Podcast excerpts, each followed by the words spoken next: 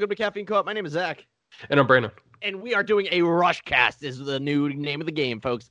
Non-stop, adrenaline pumping, 110%. We ain't stopping for nothing.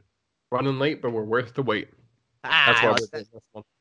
So this episode is brought to you by Zach being late and being very, very clusterful in the scheduling. So we got this episode's coming out on the 23rd, but we'll have the next one on the 30th. So don't you worry, you little toots is off. We'll get back on that train of thought. And anyway, so what I do have to say is there is tons to talk about when it comes to what we've been playing today, and I'm excited to jump into our personal video game lives because, ladies and gentlemen, welcome to our video game podcast. That is what this is. We will talk all and anything nerdy that we love and hold dear to our hearts, such as we're going to finish our thoughts on WandaVision later. Maybe some conflicting thoughts here on this podcast. We'll get into it. Do we have a reason for the podcast to end? Probably. The next thing, we will be talking about the Square Enix Presents. The only real thing that applies to us is going to be Avengers. So we'll talk a little bit about that. That being said, Brandon, how are you and how's your life? And then when you're done with that, what have you been playing? It doesn't matter. I don't care about that. Let's get that out of the way.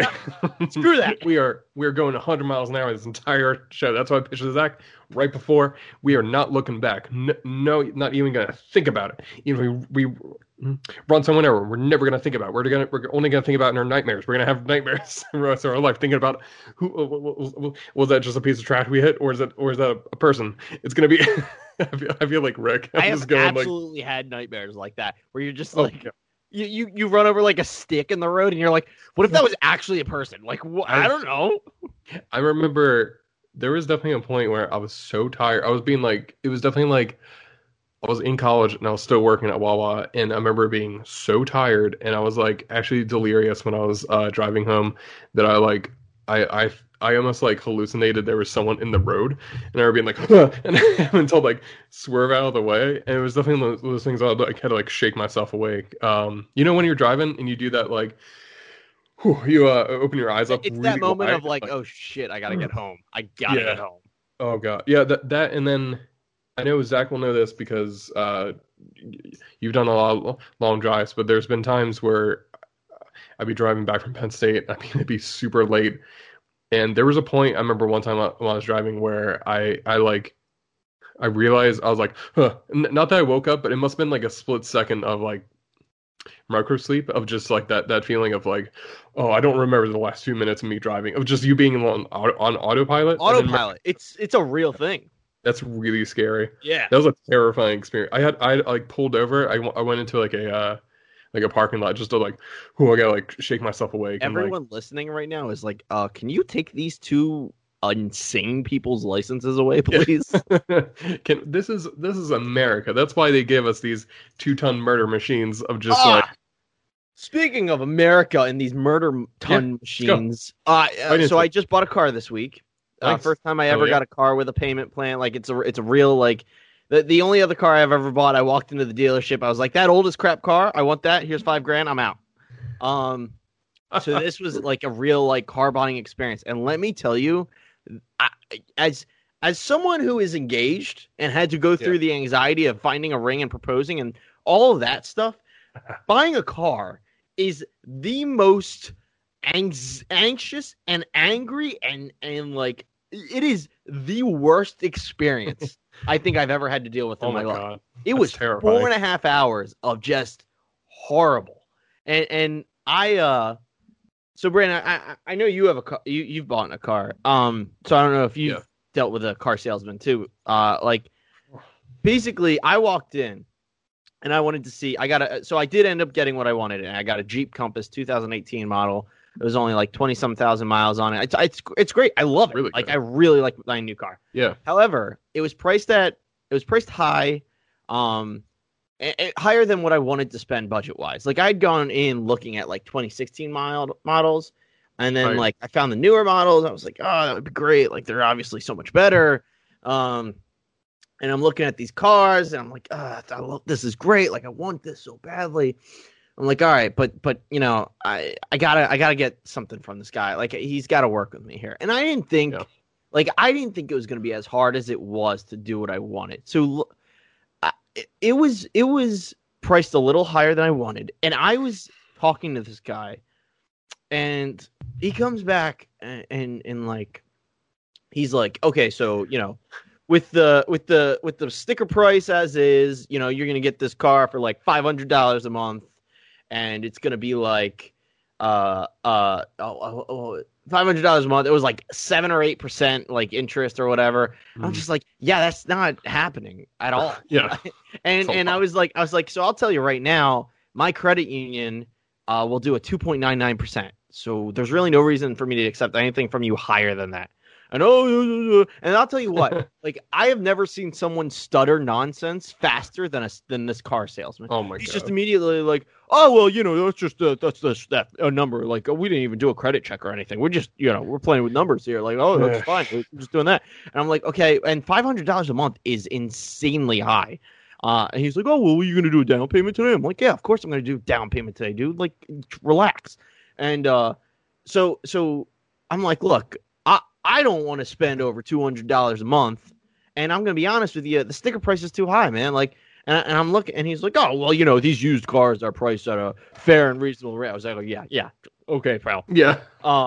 Jargon. We just did that, yeah, for the audience. And, we both did at the same time.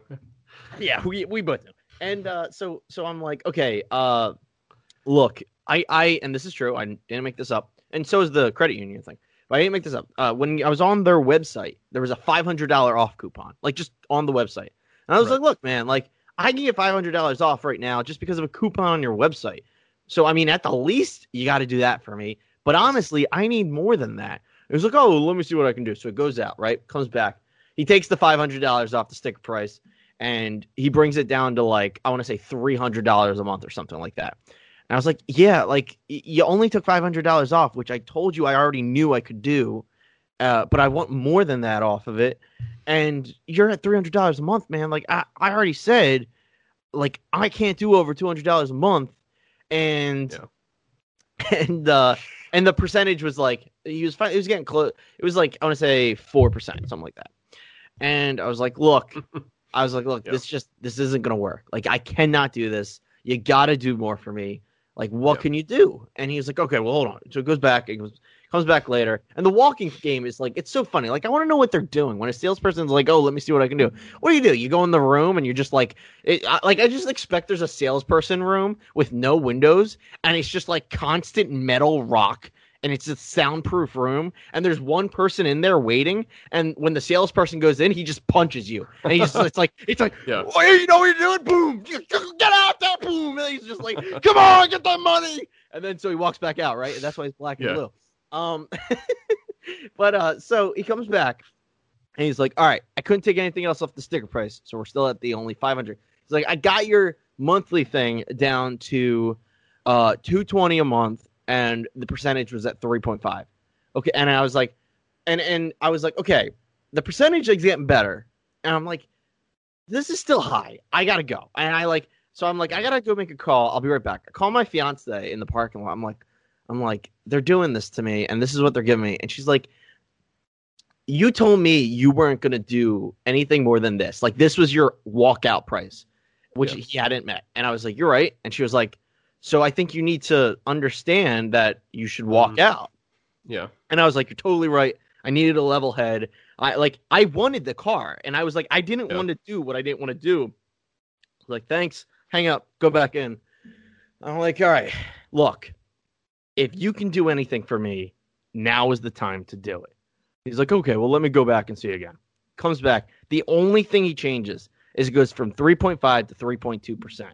Which, like, that's a good percentage, but it's still $220 a month. Which still, is and it's still like basically the sticker price, right? And I'm like, dude, this doesn't help me. Like, I was like, that's $20 over what I said I wanted to do a month. He's like, oh, well, we're talking about $20. I'm like, that's like $1,000 over the course of the payment plan, man. Yeah.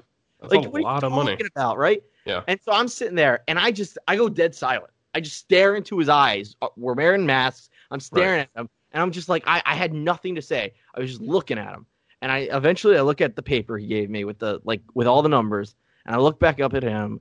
And I look at my paper. And I realize, like, I'm like, okay, I gotta walk away. Like, this isn't worth it. It's not working. I'm like, I gotta walk away.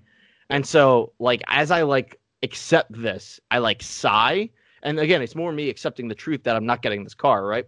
I'm like, all right, Tom, you know, I'm not trying to waste your time here, but if this is what you're doing for me, like, I can't do this. So I'm going to have to go home. Maybe I'll think about it, and maybe I'll come back in.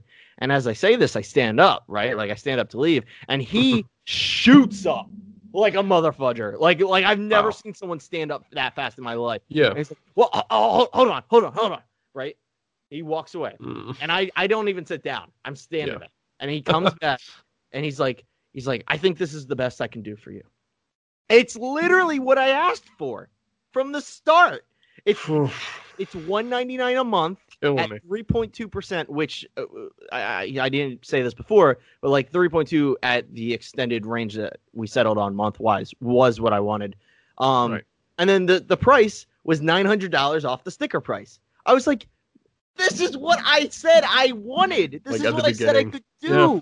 Why didn't you just give this to me?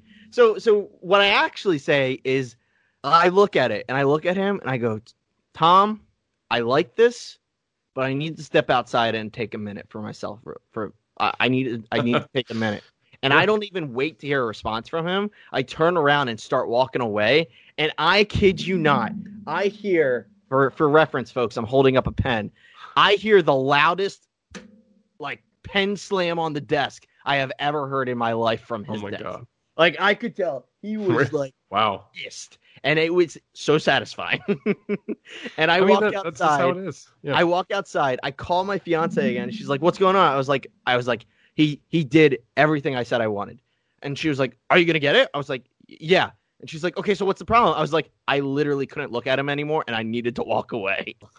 Like, yeah, honestly, at that point, yeah, so frustrating. So that's why our episode is late, listeners. Oh my God, you're wondering. So that's my that's my non-video game brand for the podcast. Yeah, it's definitely. I would hazard to say I think it's probably like a very American thing, because if you think about it, like I'm trying not to base it on like just movies, because that's all I know. But like if you think about like Wolf of Wall Street, it's the idea of like just sell of just like you're selling them like. Like, you kind of need to get the best of someone, and you kind of just have to wear them down until, like, it's just like a it's like psychological warfare between two people. Just like, I'm going to wear you down until you go for this price. Well, and that's what, like what I did learn about myself, which I, like, a little bit proud of, like, is that I have, well, and thanks to my fiance, like, through her strength, too, like, I have the willpower to walk away. And that's where the, like, that is, as the consumer, that is your ticket, is that you don't have to buy something. So if it's not going to work, you have the power. Walk away, because they need the sale. You don't. I mean, maybe you need a car in your life. That's true. Yeah. But you don't have to get that car right there. And like, I think especially with like when you're selling someone something, that it's very much they're trying to get you in the headspace of they're the ones in power, because they like. They might use like things where it would be like, oh, it's been really popular. People have been looking at this model, or like I know it happens a lot, especially real estate. People will be like, oh, you should probably, like, a lot of people are looking. Probably should move like now if you need it. It's a tough time, especially for the housing market. So it might be like maybe that's a special case, but I feel like there is times where like if you're looking at something, I mean, like that happens all the time. Like even if you're looking on like eBay or something like that, like any online store, they'll be like, "Well, I'm low on stock. May should buy it now." It's definitely that sense of like you need to get like in minds, like they're trying to get you like they just want your money. Impulse of just like you're just like, all right, I should get it right now. So I think it's tough. It's definitely like a part of like American. I think there is like. American consumerism is like built on the idea of like false scarcity. Speaking of Nintendo, like and their strategy of being like, sorry, like Super Mario 3D All Stars is going away in a few days. I saw that there was like a thing they were like, I totally forgot about that, and I never bought it. Like we got that's it's so weird. They were like, ooh, we don't have space in our digital warehouse, so we got to take it off the shop. Right, so, right. Sorry if you wanted to buy that. Wrong? Did that happen? No, so it's coming up. It's March 31st. Okay. I definitely, yeah. So listeners, if you hear this, a few more days to still not buy it. Yes. A few more days to be like, do I really want to play Super Mario Sunshine again? I actually do want to get it because I've never played 64, which I know is one of your favorite games. Yeah, I love it. It still holds up. Yeah. I would like to replay Galaxy. Galaxy rules. I don't have Galaxy for Wii anymore. Yeah. And Sunshine's there. That's the thing. It's not as bad. Yeah, some people like it. There are crazy people. No, there. It's something one of those things that's like it hasn't. There's parts of it I think are really good. Like the music is incredible. I think some of the stages are actually really good. Like really well designed. I think there's some good levels in there. There is some stuff that I'm just like, this is fucking bullshit. Like sometimes where I'm just like, I'm working my way through it, and I had to get through that now to get to Galaxy. But that's besides the point. 100 miles an hour. Let's keep going. That was a Nintendo minute. Yeah. The car stuff really wore me down again. Like it's so just mentally exhausting. Just really eats away at your brain. Yeah. Just remember, folks, don't let them get the best of you. Like hold it. You have the power. I mean I was so proud that I was able to get $900 off that list price, and I still think I could have got more even. It's tough. Yeah. But let's get to video games and let's talk about what we've been playing. Because I know someone out there is waiting to hear my input on a certain game that I finally beat. Yes. And that's Ryan. Folks. He wants to hear about Avengers. Ryan, you know, he probably is actually waiting for my opinion on Avengers. It's probably just like which may be happening sooner rather than later. Motherfuckers. Yeah. Yeah. Because I did just get the PS5 upgrade for free, which is pretty sweet. Oh, actually, I'll start with this. Okay, actually, so we're going to... Sorry, Anj, you're going to have to wait a minute. Directly addressing, yeah. Back up. Before I even get into video games, not what have I been playing, but what have I been watching? Final Space Season 3 started. Episode 1. It was phenomenal. Phenomenal. One scene had me crying, laughing, and then literally... It was either the scene before or the scene after. I forget the order of events.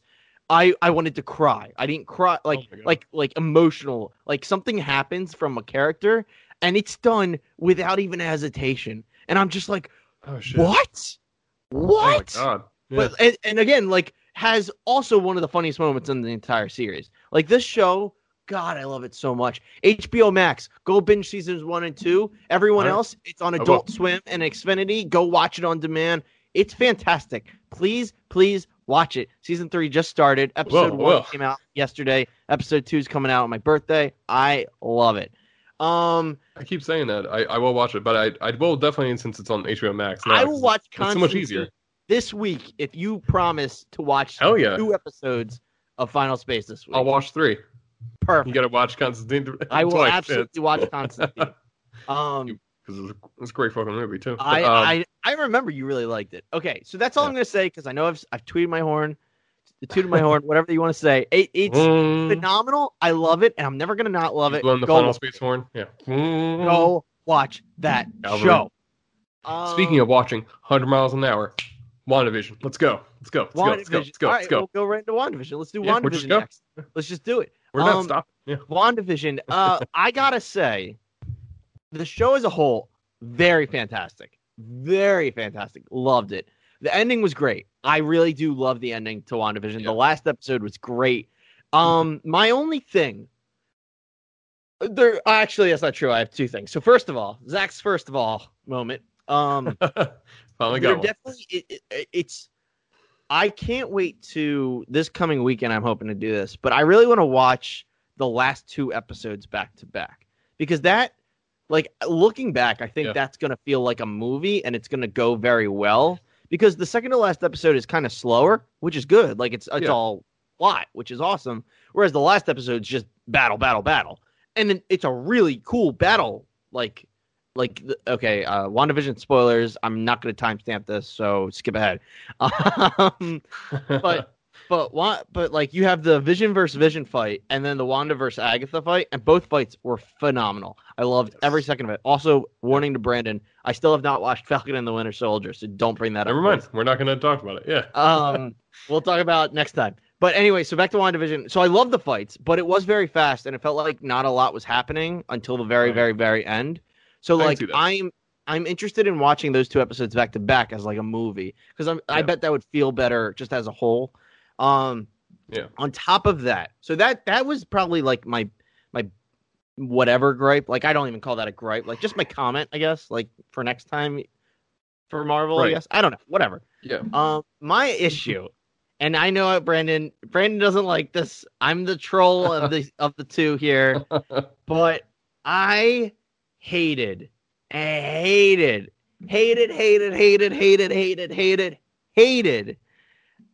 no Spider-Man. That's Scarlet Witch and Spider-Man, of course. Of course, he would show up, be like, "Hey guys," at the very last second. That's a very dad moment. Hey, everybody. I'm not angry. I'm disappointed. I'm Spider-Man. Yeah. I'm Spider-Man in WandaVision. It's just all it is. No, I hated the Pietro Maximoff, Peter. The X-Men Quicksilver was just a guy who just happened to be the same actor cast. And to me, like, I know Brandon's... I can't even look at Brandon right now because he's laughing at me. But I didn't like it. I didn't like getting got, man. I didn't find it funny. It was like okay, so Brandon's big point that... And I'm not shaming anyone here. The best thing you said about it was that... And I agree, like, you know, it's better to not bring the X-Men in. It's already confusing. They're going to do it with Deadpool, and we'll figure out how or what or why. I think, actually, they're just going to say he was in it the whole time. Because, I mean, technically, there was a helicarrier in the first movie. Like, right. There was the down... Yeah. It was down. It was in the junkyard. Anyway, going back. No, but I agree. Like, it makes no sense to bring the X-Men in because they're not going to keep all the actors. Like, there's no way What's-Her-Name comes back to be Mystique, right? And, like, it makes no sense to have the same actors play Magneto and Professor X. Hold on. Oh, God. Oh. I'm, like, dying. Oh, no. You okay?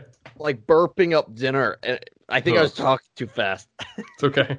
Maybe we should slow down a bit. No, 95 miles an hour. No, 99,000%. All right, I'm back. All right, put some NOS in the engine. Yeah. Okay. So, like, I agree. It doesn't make sense to bring the X-Men in, but the way they did that, I didn't expect him to stay. I just assumed he would go back, and it was just like, oh, that was such a cool little shout out. They got Fox. Right.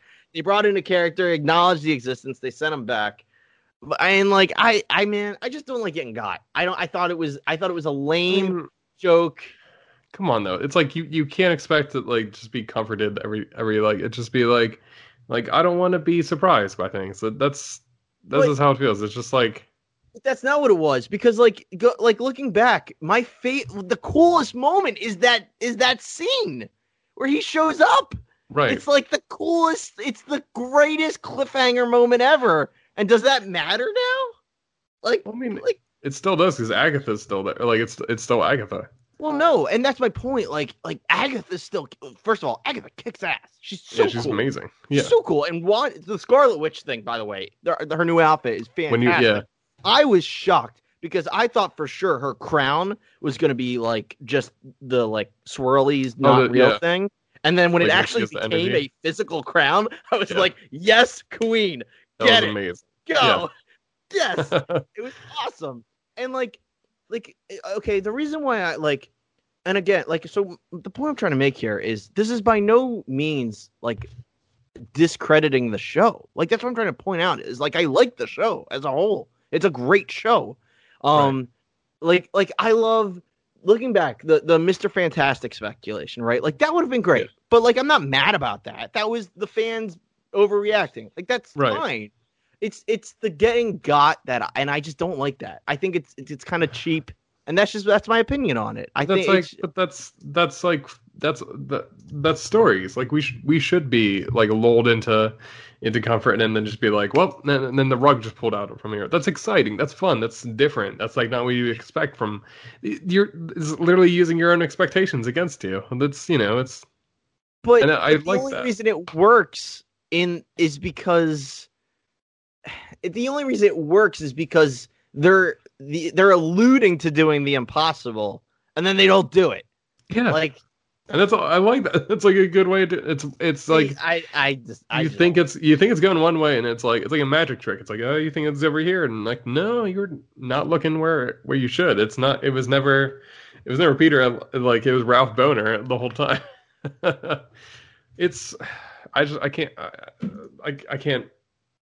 can't go with you down that road. Yeah. You okay? Yeah, technical issue, but I'm good. Oh, okay. I that's fine. You don't have to, but that's my thing. Is like that's my take. I think a good summary of that for me is that I saw the Quicksilver pop that they're releasing from Halloween, from Halloween episode. Oh wow! And yeah. I think the design on that is fantastic, and I immediately wanted it when I saw it. And now I have no interest because that's not Quicksilver. The hell would I want that? The Ralph Boner. I mean, pop. It is Quicksilver. It's not Quicksilver. It is is technically in a technical like I'll prove it. I'll justify it. It is Quicksilver to Wanda. But that's not even true because she doesn't even believe it.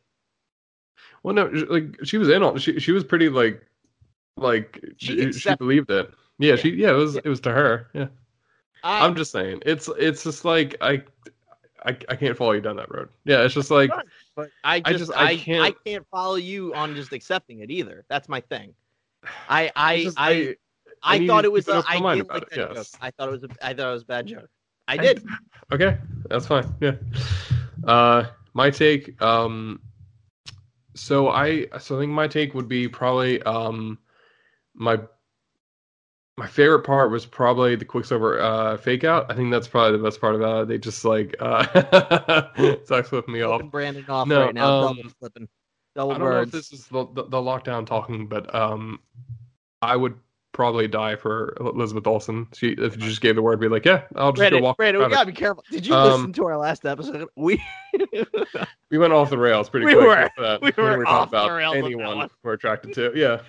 We talked about a certain vampire for a while. Yeah, that was a lot. But besides that, we will not go down that. Yeah, but you can follow me down this road. But yeah, But I would die for Elizabeth Olsen. Yeah, okay. So I will say, one, yeah, like every outfit she's in, she looks amazing. I don't know how she pulls it off. And kudos to the costume designer of both the Halloween episode and the last episode. They pulled off like how that. Scarlet Witch outfit looks, especially like updated version of just like what this would look like in the current, or just like what this would look like in the MCU. I think it does a really good job with that. It's something I've really liked about the MCU costumes, that they all have kind of a, I won't say like a uniform look, but they all make sense in where they come from. Like all the Doctor Strange stuff looks similar, all the Asgard stuff looks similar, all the Iron Man stuff looks similar, like. Captain America has a lot of updated, but still has the same look kind of stuff. I think that's a really smart way of handling it. They definitely, yeah, they did a really good job with that. Where like she has like it's like echoes of Magneto, which is kind of cool. Which like I got like, I mean, I don't know too much about her, but I thought it gave off vibes of Magneto's other daughter. Polaris. Yeah. Like yes. It, like in a good way. Like I thought it was very, like it was really good, like kind really of a combination catch. Of Polaris and Wanda, yes. Or Scarlet Witch's suits in a way. I don't know. I could just, I that's mean, their suits really just good. Might be similar. No, that like 100%. They look very similar actually. Did you see the pop for her outfit? I don't think so. Oh my god, it's so cool. The pop. Oh my god, so cool. I'm such a junkie. It's, but yeah, I love how it looked. I didn't know White Vision. I've seen the cover for, it was like West Coast Avengers with White Vision, and it's supposed to be a homage to like his original appearance. And I was like, oh, that's an actual storyline in the comics. I didn't know that. Like, there was a lot of stuff they picked like specifically from West Coast Avengers that I thought was like, oh, that's really cool. Shout out also to everyone making the Vision memes after. Have you seen this? Where they took Vision at the end when he's looking at Wanda and he has like his hand on his chest. And the way they did it, where like they gave him like a gold chain and like a grill, and it's like they call him like Vision, and I'm like, there was one where he was like, y'all are drinking all the weekend while I'm running, hustling protocols. I'm literally and figuratively built different, and I'm like, that's a really good fucking joke. And he laughed so hard. Also, I just want to say, you want to talk about a good gotcha. The Paul Bettany interview, do you know what I'm talking about here? Oh my god, that's amazing. That paid off so well. That was a good one. No, or remember. Yeah. Basically, before WandaVision came out, Paul Bettany was interviewed by my favorite movie podcast, Lights, Camera, Barstool. Yeah. He was interviewed by them, and I don't remember the context if he was asked a question or something. They might have asked him like, "Oh, is there any like good actors or whatever to look forward to?" Whatever. He said, "Oh, I get the chance to work with an actor I've never worked with before, and there are literal fireworks between us. It goes so well." And hats off to Paul Bettany talking about working with himself. That's the incredible joke ever. Yeah. That's a really good way. That's a really good joke. It is really fucking funny. That was like 10 weeks in the making. God. He is way. That is way fun. That is way smart. Like off the cuff, kind of joke to make, and then just to lie in wait for people to be like, is it Patrick Stewart? Like, is it like Charles Xavier? Like, is it Fastback? Like, or something like that. Like something you would expect. Be like, oh, it has to be like some character's going to show up, and it's like, no, it's himself, and it's an amazing. It's so good. God, that's an amazing joke. I love it so much. That was great. And can we talk like the Vision stuff like. When they do the ship of whatever conversation, that is so cool. Like it was such a great scene. That was really that was great. I love how they did it. It was cool. Like it was just great. Sorry, that was a great. No, it's something I really liked. Was I've always liked Vision's powers, like the way they especially the way they do it in the in the MCU, like the way they show him like how capable he is. And I think there's a really good. And especially this, I thought that it just looked great. Like they really handle his intangibility and like and his laser like his lasers really well. That I thought that was like a really good way of. And it was a really good fight. It felt like legit. Like a friend of mine had pointed this out like. A friend of mine was like, "This gives me hope for like a live action Dragon Ball Z movie at some point." Because it was like a definitely like, "Oh, this is fucking good." Like the aerial fights were really like aerial fight part of it was really good, and like it took advantage of them both being able to fly and just so much good stuff in terms of like that choreography of like how they handled like how he fought was really good. Like how would you fight someone who has the same powers as you? And I think it looked really good. That was also like. When White Vision goes in to rip out WandaVision's stone, and he like phases the hand through. Oh my god! I mean, you're not a Marvel fan if your heart didn't stop that moment. Like, oh my god, again? It's for a second, yeah, like just it's a crazy. Second of like, it was. You also just got me with something calling Vision WandaVision. That's a really good. I was like, that's actually that's not intentional. Then I don't know what it is, because that's a damn good portmanteau for that character. The title pays off multiple times for the show, which is hilarious, because pre-WandaVision, I hated that title. I thought it was horrible. Really? Oh I thought that was a horrible title. Because it was like, and like, I justly, like, I still stand by, I think, in the like, beforehand, it was a bad title. But having watched, it works so well now. First, I didn't know... And I don't know, maybe if this just wasn't clear to me, but I didn't know it was a play on words. And we'll get to the Snapchat thing in a second. I didn't know it was a play on words. It's okay. Just a second. To television. So I just thought it was kind of weird. And then once I did find out it was a play on words to television, I liked it a little more. But yeah, as the show goes on, Wanda's Vision, whatever you want to, like, it just makes so much sense. Yeah. But anyway, like, I don't really have much else to say. I liked it a lot. I thought the final episode was great. The battles were great. It's cool. It was exciting. I will say that I have almost no idea how this is supposed to play into Doctor Strange and the Multiverse of Madness. Right. Because so we know Wanda has the dark, what's it called? The Darkhold? Darkhold. Yeah. So I mean, I gotta assume she's not evil, but maybe makes something. Some more mistakes or something. I feel like she has shades of like, there was a moment, I guess, I'll get to it in spoilers, but just there was a moment where I was like, right. I kind of gave me pause. What she did to Agatha. I was like, that's kind of fucked up.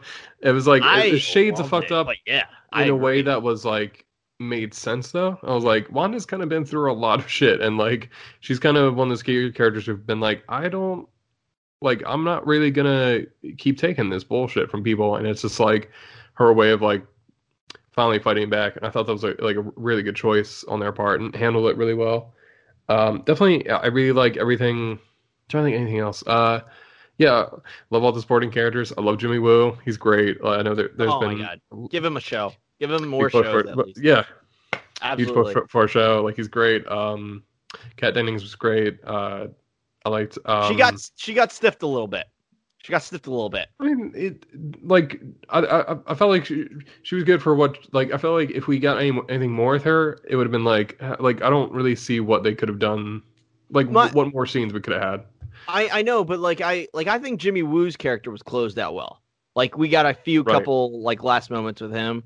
Like, yeah. I'm just saying like, she could have had like a closing dialogue. Yeah, do you think she should have been Look, like? Well, I love Kat Dennings. Okay? She deserved a little more. I know she's amazing. She's definitely like she deserves a whole show with Jimmy Woo. I mean, like, do you think like she could have been like, I'm supposed to meet up with this this person, Spider-Man, Peter Parker? Isn't that like the young kid? Yeah, it's tough. No, what she could have done, which actually would have worked, but hilarious. Like, oh, I have to go meet up with my new intern, Peter Piker, Parker, Peter Parker. That's pretty good. Yeah, that'd be fun. Yeah. Really? No, but I don't actually like that. She got a text from Jane. She's like, "I'm Jack now." Yeah, that's Jack now. That's what she. Yeah, it's like BT Dubs on tour. That's a big thing. But yeah, okay. I think I liked everything with Monaco is good. But besides all that, so you have not watched Falcon and Winter Soldier, which is besides the point, because we're not talking about somebody with two wings. We're talking about someone with one wing. Give me your Final Fantasy VII. What a transition, folks. All right, first of all, shout out to Anj because she's literally texting the two of us while we're talking about WandaVision. So, you're fast-tracking some Final Fantasy VII talk. All right, folks. I beat Final Fantasy VII on Switch, the original. Thoughts. So first of all, thoughts on Final Fantasy VII. The game as a whole is good. I think is baseline word. It's good. The story is very good. I think the story drowns a little bit because of how big the game is. Interesting. And it's kind of hard to say something like that, right? Because when a game just offers so much, like you don't want to say that's a bad thing, but if you're literally only like I only was able to finish the game because I was following a walkthrough, right? Like that's problematic in a sense. So that's a little tough. So like if you're not a JRPG fan, like this game's not for you. Brandon, I would never in a million years recommend Final Fantasy VII. Like, it's so big. And I did extra stuff. Like, I know you saw, I was trying to get Ultima, did it. Right. I was trying to, like, do Chocobo stuff. I did that. I did want to experience more of the game, but that's not what I'm commenting on. I'm just saying base story. Like, it's tough to follow sometimes. And some of that story, though, is excellent. And that's what, like, it's very good. The story is very good. It's just you got to, like, get it all in one spot. And that's why I'm excited for Remake, like to finally experience Remake because, you know, it's got new direction with Papa Nomura. Right. So I've never played Final Fantasy VII, or I've never finished it before. I've played it a few times. I've talked about that. My favorite character is Zach, right? Because I was introduced to Zach through... You shut your mouth. I was introduced to Zach through Crisis Core, right, and Advent Children. Because when those two came out side by side, I had a PSP, and I got both of them. And I really wanted to play... Advent Children is the movie, right? It's the movie that's a sequel to the game. Right. So Crisis Core is a prequel game. Yeah. Mm-hmm. Yep, thank you. Crisis Core is a prequel game that Zach's the main character. You have Final Fantasy VII, where you play as Cloud, and then you have Advent Children, which is the movie that's a sequel, also focusing on Cloud. Interesting. Anyway, so... I had never finished Final Fantasy VII, but I knew Cloud and Final Fantasy VII characters from Kingdom Hearts, and I liked the characters. So when I heard a movie was out, I got the movie, and I also got the Crisis Core game, specifically because they had said Birth by Sleep was going to be similar, if not based off of Crisis Core's combat to an extent, which, looking back, kind of, not really. I've only played it once, so nostalgia speaking, I loved Crisis Core. I love Zack as a character. However, things never clicked about Zack and Cloud's relationship, right? Mm. And when I finally played through 7, and you're experiencing what's happening, I guess I'm going to throw spoiler warning here, because I gotta go into it. So Final Fantasy 7, huge spoilers. The whole thing, whole game. Maybe I'll throw timestamps in. I'm not promising it. I'm not promising it. Editing's not fun. Like if you're planning on playing it, just general thing. If you're planning on playing either 7 or the remake, let's just say skip this part of our podcast. Correct. So and then also just go back and play it and like play it on mute or something like that, so we can get those sweet listens. You know, I'm just saying. Just download it as many players as can. So get sweet podcast cash. Okay, I'm trying to like. I'm just saying. I don't know. It's hard. I'm trying to narrow my thoughts. Like, okay, focus on what you want to say. You want me to like try and get you like if I ask questions, do you think it would help? Like, we'll do that in a minute because I do like. We'll do that in a second. I want to say the base things. So yes, the biggest spoiler in video game history that everyone knows is Aerith dies. Right, everyone knows that. Even I knew that. I would say the biggest spoiler of Final Fantasy VII that's not Aerith dying that everyone knows that's a fan of Final Fantasy VII is that Zack is dead, and everyone knows this. I knew this. I knew this beforehand. What I never realized was that Cloud experiences Zack's memories. And that, when I finally figured that, when I saw that scene, that blew my mind. I was Brandon, my hair exploding into a fiery red. My head just lighting, ignition, inferno releasing off my head in steam. And I was like... angry. I was upset. I was about to cry, I think. I was shaking. I was holding my mooncake plush, watch Final Space, and like for support, I was like not okay because this character who I love, Zach Fair, and then this other character who is very cool, but I didn't love necessarily, which is Cloud Strife. I had never put together that Cloud's whole life was a lie. And that blew my mind. Now, intense. I will say it kind of calmed down a little bit because in the moment when I found that out, what I had assumed incorrectly was that basically Cloud was Zack. Like there's a lot of experimentation in that game. Like literally there's a mad scientist who claims to experiment on everyone basically. Hojo. Mm. And I had assumed because I knew this that Zack's mind was in Cloud, like that, like it was like his consciousness was Zack, and he just didn't remember being Zack. Huh. So I was in shambles because of that. Now that ended up not being true. So what it is, and this is like I feel the most JRPG thing ever. Zack and Cloud worked for Shinra. Zack was a soldier. Cloud was infantry. He was a gunman, basically. He experienced, he was there when Zach went through these traumatic events, and he saw them, but then he changed his perspective to not having experienced it Cloud's way, but Zach's way. Cloud and Zach were also afterwards simultaneously experimented on by Hojo. So, again, alluding to this.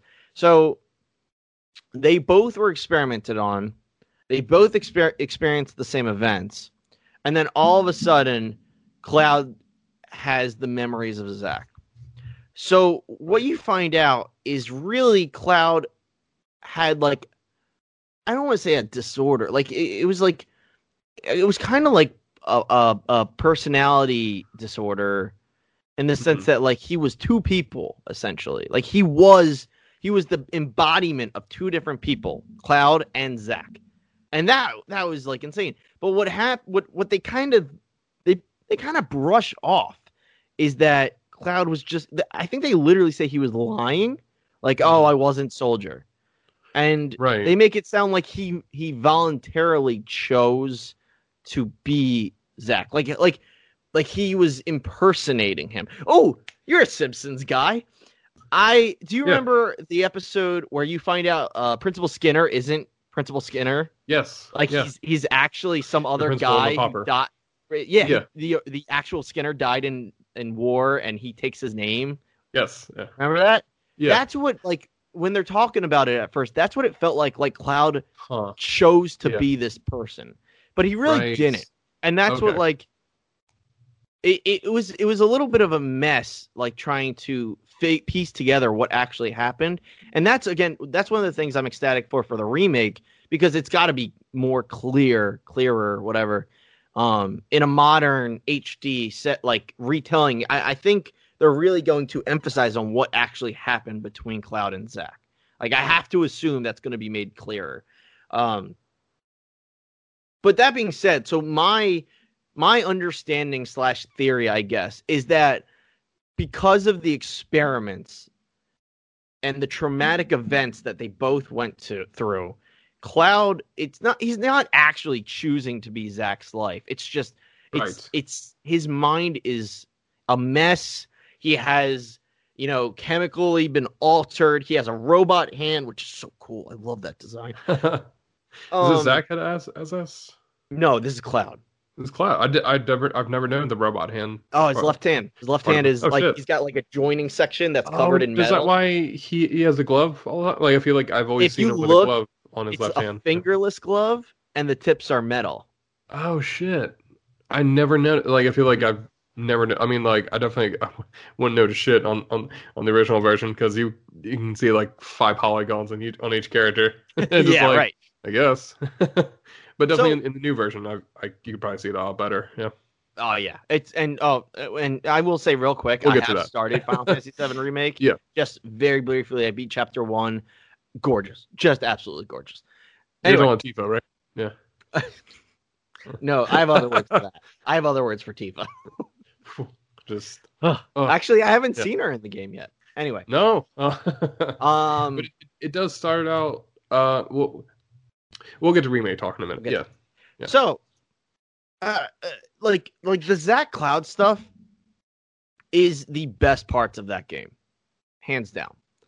And I've said this. I think the only reason I even enjoyed that much of it was because I knew who Zach was beforehand, and it was like it was a mind. Like, I think if I had gone in completely unaware of anything, just playing 7. I would have just been like, okay, so he's also this black spiky haired boy, like it's gold spiky hair boy and black spiky hair boy. But having known Zach from Crisis Core, being his own person, even though I didn't put together the obvious hints there, it was a bigger weight to find out why they were connected because of this event and their memories being intertwined and their life being intertwined. And oh my gosh. It pains me. Zach's death is actually in the original, but it's like a secret scene. It's not something you see unless you go look for it. Yeah. Yeah. And it's really easy to find. You just have to go back to the mansion. Mm-hmm. You know, Brandon, the obvious mansion you know about. Oh, I thought you were going to the, you know, not the mansion, but like, I think I say back to the Hell House. I know about the Hell House. That's one thing I know about Final Fantasy. Do you not know about Hell House? I don't know. Well, what are you referencing? The house you fight. The actual house you fight. Oh, that is not what I'm referencing. But okay, I do know that. Yeah. Yes, I actually he's not easy. That's what I've heard. He is a bastard. He is a son of a gun. I think I ran away when I got him. That's like that fan art I sent you of like Aerith when she's telling the Cloud, she's like, "We just bought a house. Good thing we're not engaged yet." I'm like, huh? And the way she's and Cloud's just like, ugh. Oh, like, I want to thank you for reminding me. I wanted to talk about something I had said to Anj that I cannot get over, and I really love this. Is that so? I looked up this series of events. 5. So it's the movie's based off of Dragon Quest V. Right. It's Dragon Quest V is like I think maybe the highest rated. Seminal one? It's essentially 7, right? Like it's essentially the same as Final Fantasy 7 is the Final Fantasy is what I'm trying to say. Yeah. And the big thing in Dragon Quest V, which came out years before Final Fantasy 7, is that you have 2 female leads. You can either you can either make the princess your love interest, or you can make the fighter, tomboy, warrior girl your love interest.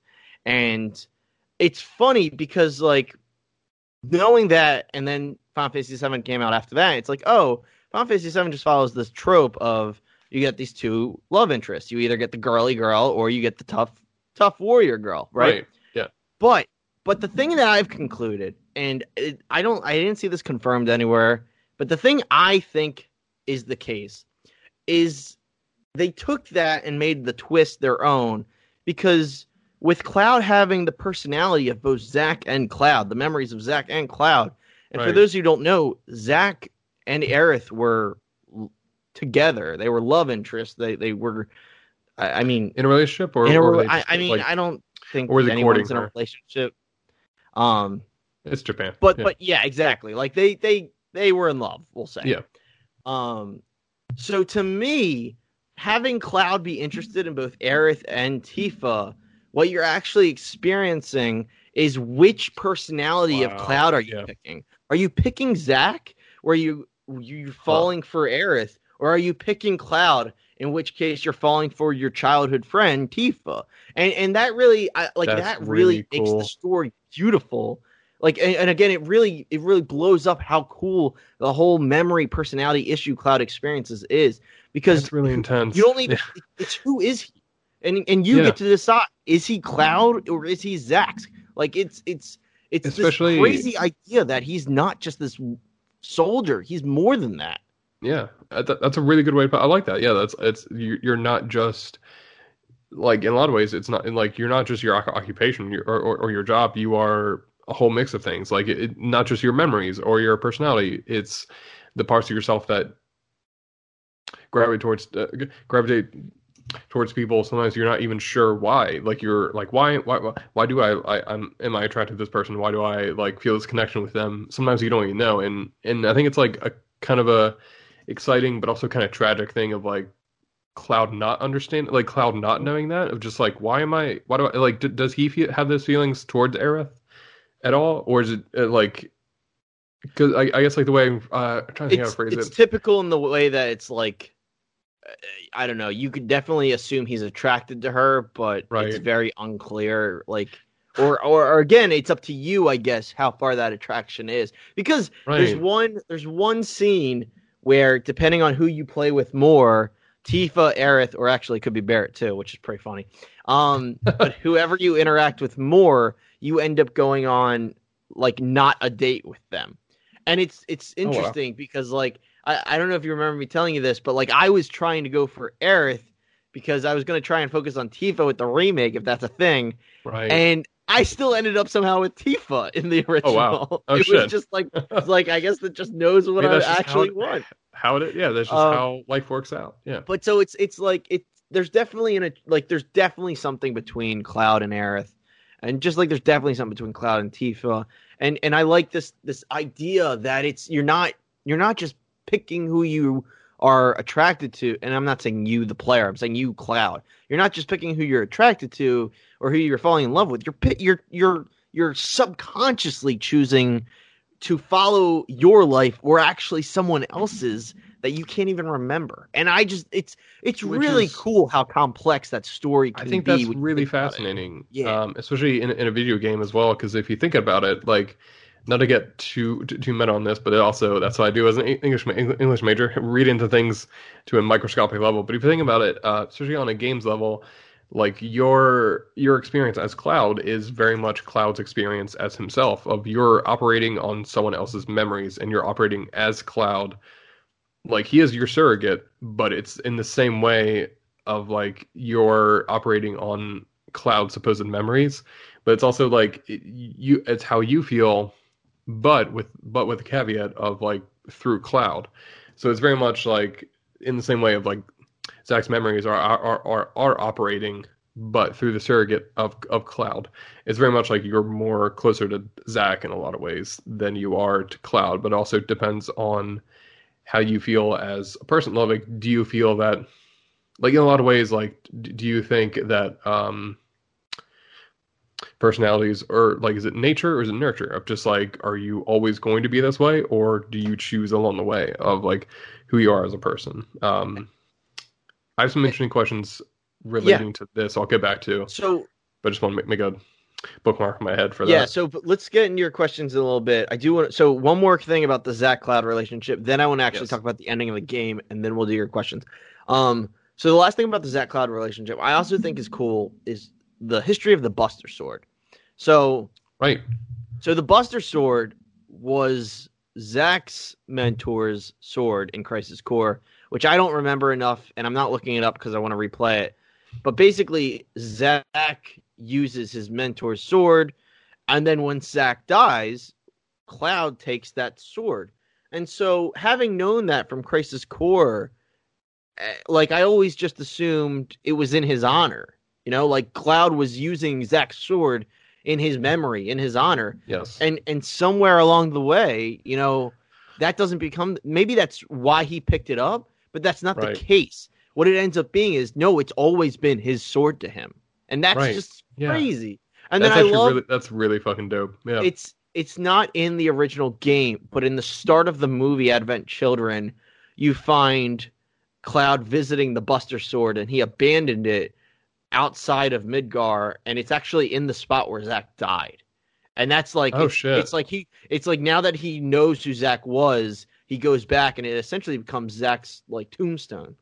Right. Yeah. I feel like I've seen fan art of that. Well, and, the cool thing is too, is that shot is actually the loading screen of the main game. It's the Buster Sword sticking out of the ground. Yes. And I don't know if, you know, I'm not going to say that was always Zach's spot, like, in the menu. But what I will say is, like, they definitely paid homage to it in the movie. And I like that idea. So, again, if you follow the whole series of events, it's, you know, Zach takes up his mentor's sword. Cloud takes up his friend's sword, loses his memory. It's always been his sword to him, remembers who he was, and then pays his respects by giving it back, essentially. And I love that. I just love that character arc, essentially. It's really fucking cool. Yeah, it's I've loved everything I've heard about Cloud, and everything you've said about, like, Cloud and Zach are, like, very compelling. I think that's a really fascinating, like, thought exercise, and there's a lot of, like, really good meat to chew on for that. This isn't related to the game, but tangentially related. Have you played Soma at all? No, I don't know what that is. It's, like, kind of a horror game. Horror sci-fi game. I won't tell you much else, but if you're like, if this kind of stuff makes you, like, I won't say interested, or, like, kind of is exciting to you, 100% that game goes into the idea of memory and the idea of, like, like human nature and what it means to be human in a really in terms of related to robots and AI and stuff. There's some really intense stuff in there where it's like, oh, it's pretty much like horror related to the idea of, like, consciousness and, like, how does that, like, how do we, what does it really mean to actually exists. It's very existential when it gets down to it. Like, there's some really intense moments of just really, if you ever get a chance, I think you would be really fascinated by that. Cool. So yeah, go ahead. I will. So now I just want to say a couple of thoughts. So I honestly don't have too much to say about the ending. So I want to just wrap that up, and then we'll go on your questions, and that'll be pretty much it. I have something to say about the ending, but we'll get to it. Okay. Interestingly enough, yeah.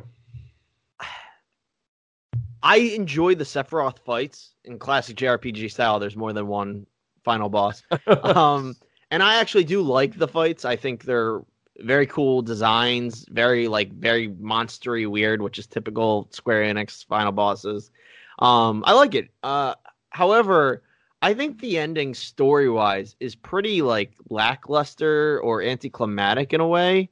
And again, more spoilers if that's not clear. But basically, you beat Sephiroth. Shocker. You beat him. And nothing matters. What do you mean? So the whole time you're trying to fight Sephiroth because there's this meteor coming to the planet, and it's like extinction level event, right? And you're trying to stop that from happening because Sephiroth wants it to happen, and nothing you do affects that. So you beat Sephiroth, and then what happens is Aerith's soul saves the planet because she's one with the planet, and her soul uses this materia, magic, whatever, to block the meteor as best as it can. And it's cool to watch. Like, it was a good cinematic feature, but just from a gameplay point of view, it was but I didn't affect that at all. I mean, if you think about it, I think Sephiroth probably would have done something to not allow her to do that. I guess you're right. I think knowing him, which is barely anything, but knowing he's just the ultimate motherfucker, right? And he is. He absolutely. I think that's his little title in the name. Yeah, just the little title in the game comes up. The ultimate motherfucker. Pick it in Super Smash, it says Sephiroth, the ultimate motherfucker. Yeah, that. Goddamn, that actually fits really well for him. It's just I do think but I do think it's more the idea of just redemption for Cloud too. I think this idea of just him going as hard as he can just to fight against someone who is very nihilistic. I 100% I love that. His final him and I had Tifa in my party, so it felt extra special because it was they were together to the end kind of a thing. That's awesome. And I love it. I love what Cloud goes through in the story. I just. And I'm not knocking it 1,000 points or anything like that. I just thought it was. I get what you're saying. Yeah. It felt very. I don't know. It just felt like it was suddenly over, and I didn't do anything to stop the meteor. And that's life. Huh? Yeah, you're right though. I was just what? No, I get that. Something I do want to. I mentioned this before. Actually, it's funny. I remember talking to my friend Brian, who this must be a year ago when we talked about where they had mentioned. It was the end of the game where they were they were going to tell me the end of the game. I was I don't want to hear it. And they're no, not the end, the very end of the game. And they were basically the way they pitched it was everyone dies at the end of the game. And I was huh? And I was that's a spoiler. True. But yeah, they were no, I mean, the ending takes place 500 years later. Yes! And everyone is dead. And it's definitely oh shit, that's actually really cool. That's a cool, but it's they won. They legit, they saved the planet. I think that's really cool. I do that was a weird scene, but I do actually love that scene. It sounds awesome. So the one, oh God, the character name is Red XIII. Yes. I forget what his species is. Yeah. But his species he's a lion or a liger or whatever.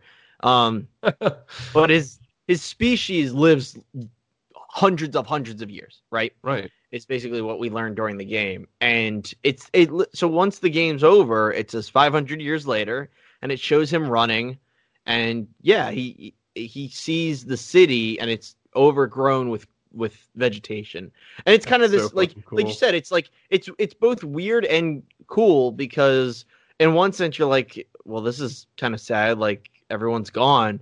But at the same point, I think the moral is like you're seeing that the vegetation is there and that the earth is healing, or the planet is healing.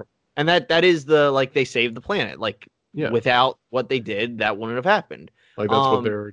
Especially from everything I've heard, like, a big part of Final Fantasy VII is, like, environmentalism of just, like... Yeah, the, like, especially Shinra is just, like, planet-fucking the entire... Like, the whole thing of just, like, this thing is gonna, like... They're just destroying it in a way that... that is, like... It's a cool way of, like... No, it's kind of, like... It's very... It's also... We'll get to this when we talk about the remake, but I think it's a cool way of, like, it's very anti-corporation and, like, anti-capitalism in a way that you wouldn't expect from, like, a giant JRPG. And I've heard even from, especially from the remake, is, like, even more so, is, like, fuck this shit. They're just, like, so angry. Like, everyone on the team is just, like, wreck everything. They're like, aren't you funded by a corporation? Wreck everything. That's just, like, their motto for remake. Of just, like, how it feels. Of just, like, what they're instigating for that. But I think that's a really cool choice on their part of, like, how to end that game is very much, like, in the grand scheme of things, like, they actually, like, they did do something that, like, I think it's a really cool message of this idea of, like, your actions today may not matter tomorrow, but they might matter, like, generations from now. And I think that's a really cool way of looking at, like, certain things of just, like, yeah, we might not be able to do, like, we might not be able to accomplish something today or tomorrow, but maybe in, like, 10, 20 years, it'll be better for those people along the way. And I really... Sad thing about yeah, go ahead. I just want to kind of, I guess in conclusion, if you're a fan of Final Fantasy VII and for whatever reason you haven't seen Advent Children, I think... I enjoy 7 again. I think I enjoy it only as much as I do because Advent Children exists. Like, Advent Children is essentially the official epilogue to the story, and it's even better in my opinion. Like, it's that conclusion that, you know, people grow apart because life is life, but you right. still you fight the fight kind of a thing. You move forward in life, and, you know, you see them, I think it's like 3 years later, or no, it's two. It's, you see them 2 years later, and it makes sense. And like, it's cool because, so in the game, you find, Hojo keeps calling Cloud a Sephiroth clone, which isn't fair because he's like I said, he's not a clone of Sephiroth. He's his own person. Cloud was a person. Yeah. But he calls anyone that he experimented with Sephiroth genes, a clone of Sephiroth. And in the movie Advent Children, like, they definitely you see more of these clones, which isn't in the actual game. Like, in the original game, he only talks about, oh, I have multiple clones of Sephiroth running around, blah blah blah. But in the movie, like, they're there, and, like, that's the new, like, antagonist, and it's like cleanup duty essentially for Cloud, right? Like, he has to deal with this remaining issue. And it's just, it's a good story. It's a good conclusion to Cloud's story. And I really, I hope they make it playable, like in Remake. Like, I hope Remake ends with, like, a playable Advent Children, which would That'd be dope. Yeah, it would be I could see that. They seem pretty, like, they're doing a lot for that. It's not just Remake. It's not, what I like is that it's not just a remaster. It's, like, full-on remake. It is a remake. It's the right word. Yeah. It's that's like remade. Yeah. When people say remake, it's like this is and, like, everyone came back. It's really cool. That's something I really like too. Is that, like, I didn't know how many people who worked on the original, like, came back for this, for the remake, and I think that's a really cool thing of just, like, oh, this is our baby, and we're kind of coming back to do this after all this time. Like, after Kingdom Hearts, like, he like it's like a band getting back together. It's like, all right. Yeah, Nomura had a side project. His weird, like, yeah, Kingdom Hearts thing, and, like, Disney fetish is over. Right, it was very much like, all right, he was into that. That was, like, his thing, and, like, you know, he, like, his solo albums, and then, like, can come back to like he's coming back on guitar for Final Fantasy VII. I think that's a really cool way of handling it, especially, like, a creative endeavor like this. And I. All right, so I don't really have much else to say. So, questions. Do you have other questions for? I have lots of questions. Okay, yeah. Let's do first questions, of all, and then we'll Do we know? This might be kind of tough. First question off bat, but so it's Crisis Core 7, Advent Children. Is there anything after that, or is that the is that all in the 7 universe? There's nothing else after. Technically, there's another prequel that was like a flip phone game, right? Okay, and no, it was. You play as the, I think you play as the Turks. It's called Before Crisis. Like, it takes place before Crisis Core. Oh, that's weird. Yeah. But I don't think it's very important. I've looked up bits and pieces about it. But I think that is it. Thing. Yeah. I think there's nothing else in the original Sevens universe, because I know Remake is its own canon. Papa Nomura said before the game came out. No spoilers. We'll get to that. He specifically said that Advent Children and Crisis Core was not affiliated with Remake. Oh shit, mm-hmm. That's very interesting considering what I thought I knew about Remake, especially with Zach and everything. I like that. That's actually kind of cool to hear, especially that knowing. Okay, so especially with Remake, so I can kind of jump in without playing the original. Yeah, cool, absolutely. Some things I was thinking about, do you think Sephiroth as a villain holds up, or do you think he lives up to his notoriety? He's known as, people all over the internet have been calling him the ultimate motherfucker, and more than just today. And I'm just thinking that's tough, because we've been experiencing Sephiroth as, I'll keep calling him the ultimate motherfucker. We've been experiencing that kind of Sephiroth for roughly the two of us 20 years, right? Right. Yeah, we have been sidelined with this guy is the biggest baddie you could ever fight. Yes. I will say his design holds up. I still think he has a baller villain design. First of all, his very handsome. His theme holds up. Very handsome. Oh, he's a very beautiful man. That is that always takes me by surprise. Where I thought he was going to be this lumbering monster, kind of like a Hulk-like figure, and it's oh, that's a wow. He is great hair. Yeah. Okay. No, interesting. Yeah. I'm reading about this. There's official canon that Sephiroth uses an entire bottle of shampoo when he washes his hair. Not even kidding. I gotta find that it's an official thing where it's that was their official statement where they were that's how much that when he washes his hair. That's he absolutely that's what it's like. That's I believe that 1,000%. He's so extra. 100%. Yeah. Yeah. I think that's tough because it's so tough. It's tough because this game, man, it drags on in some cases. And is he pure evil? Well, yes. He is. He is the embodiment of evil, and it's great. And he's a great villain design. He's a good villain. It's just tough with this game because some things just don't hold up, and the story as a whole does. First, yes, it does. It really does. It's a good story, but the game doesn't necessarily hold up.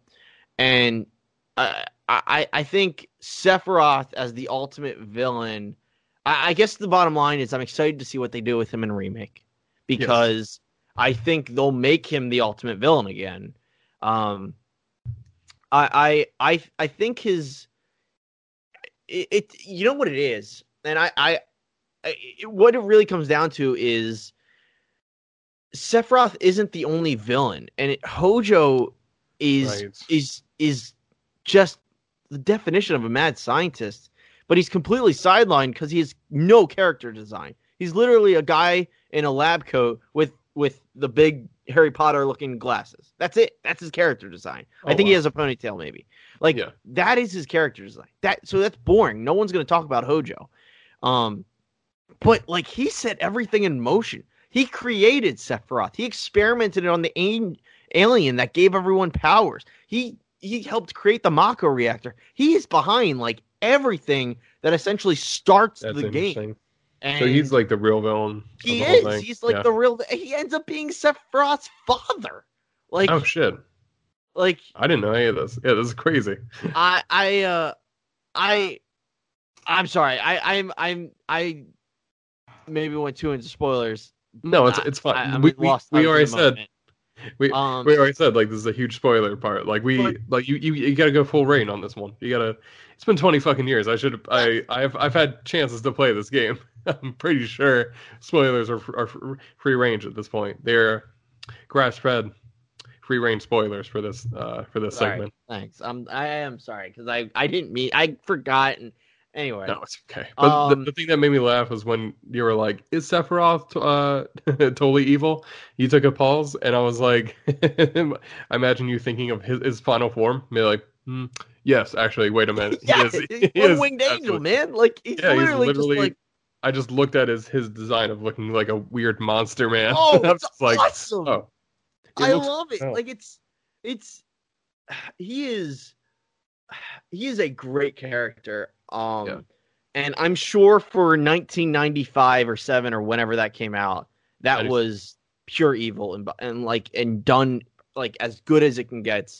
And like I said, I just don't think it aged. I don't think it holds up as well as his actual. Whatever you just said, like his aura, like his notoriety, notoriety. Thank you. Yes, notoriety of being evil is just it outperforms the game as a whole. Like that's what I'm excited about. And again, Remake has so much potential to modernize this story in a way that I'm just very excited for. I've heard some really cool stuff that I'm really excited. Like I will say like. Especially what I appreciate is that like they make him even from his theme song like he is like he coolest theme song of all time.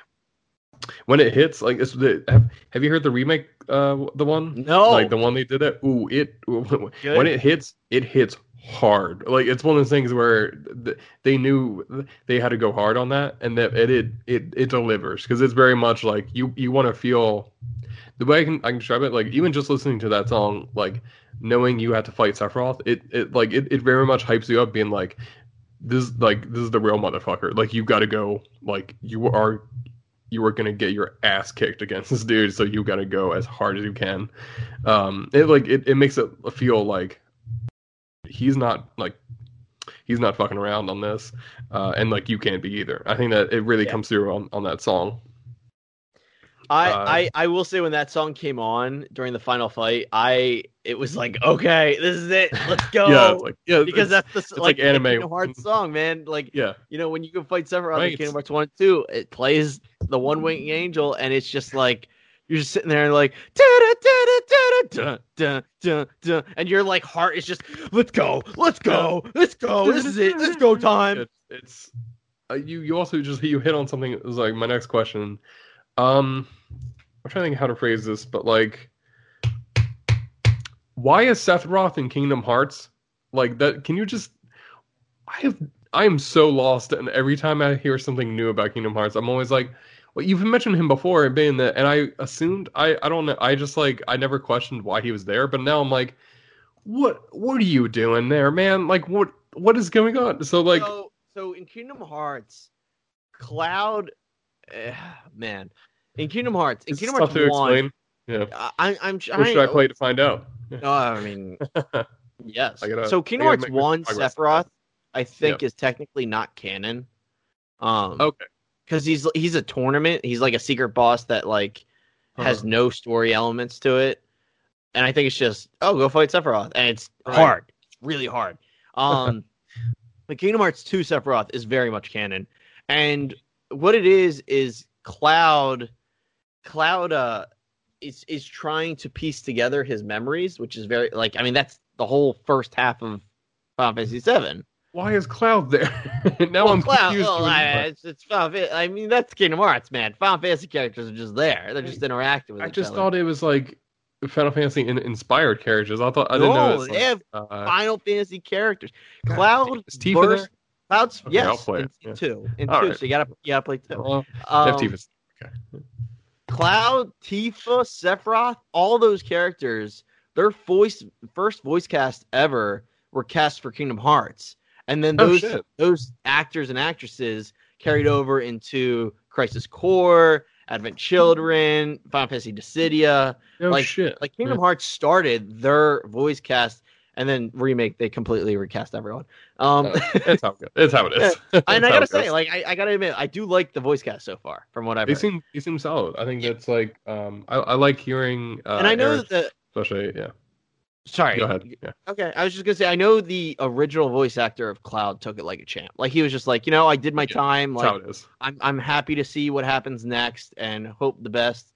Yeah. And everybody has that. Yeah. And he's a good. I do miss him still. He was a good guy. But Kingdom Hearts, man.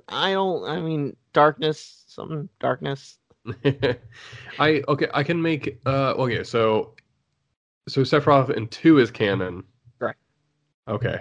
I can make a case for why Sephiroth is there in the first one, I guess. Is that my way is thinking about it is especially his appearance in Smash Brothers as well, is that he's so evil that it's like infecting reality itself. It's just like it's like splintering off into different. It's like he is the embodiment of evil, of just like it's infecting reality itself instead. Yeah, I think like even though it's not canon, it definitely can be explained why he's there in one. Right. Okay. I'll play for myself. I'll figure it out. Yeah. Oh man, that I have only ever beat Kingdom Hearts 1 Sephiroth with a level 99 Sora. And I was basically just like beating the crap out of him. I'm glad I didn't say I was going to beat him as well, because he is tough. Kingdom Hearts 2 Sephiroth is extremely difficult but fun. Like, I mean, anger inducing. Yeah. But Kingdom Hearts 2 Sephiroth has like rhyme and reason. You know, it's that classic like learn the moves, learn the battle phrases, all that stuff. Like, whereas Kingdom Hearts 1 Sephiroth is like, I think it's just like it's like a machine gun just going off in your direction. And you hope for the best. That's amazing. Yes. My next question, I think this one will be interesting to think about in terms of Nomura. How many characters, and I'm not trying to be like facetious in this, but like how many characters do you think like in Kingdom Hearts, how many have like lost their memory or have had memory issues? Oh my God. Going on. Nomura is obsessed with losing memories. Because that's what I was just thinking. Like, a thing. It's definitely like something like Mega's right in front of my mic in case anyone hears her purring. It's definitely like one of those things that I think like, what if I get on mic? Nah, she's good. My connection's all fuzzy. Yeah, sorry. It's definitely like it's something I was curious though. Like I wonder if like, because that's something I like. When writers or like people have like they're very interested about like particular things or just they're like recurring themes in their work, especially that blah blah blah. And it seems like especially with Nomura, with Cloud and then with like characters like Roxas and Sora, like that feels like 100%. It feels like echoes of him doing something similar again with Kingdom Hearts. And I was curious, like, not in a joking way, like, how many characters? That was her. That was Mickey. Like, how many characters do actually like show up, or like how many characters are affected by memory in some way? If I did just go real quick, I mean, Roxas, Sora, Shion,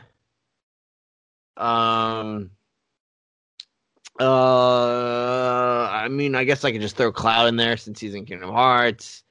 Let's see who else. Nah, I would say Terranort or Xehanort. You know, Xehanort.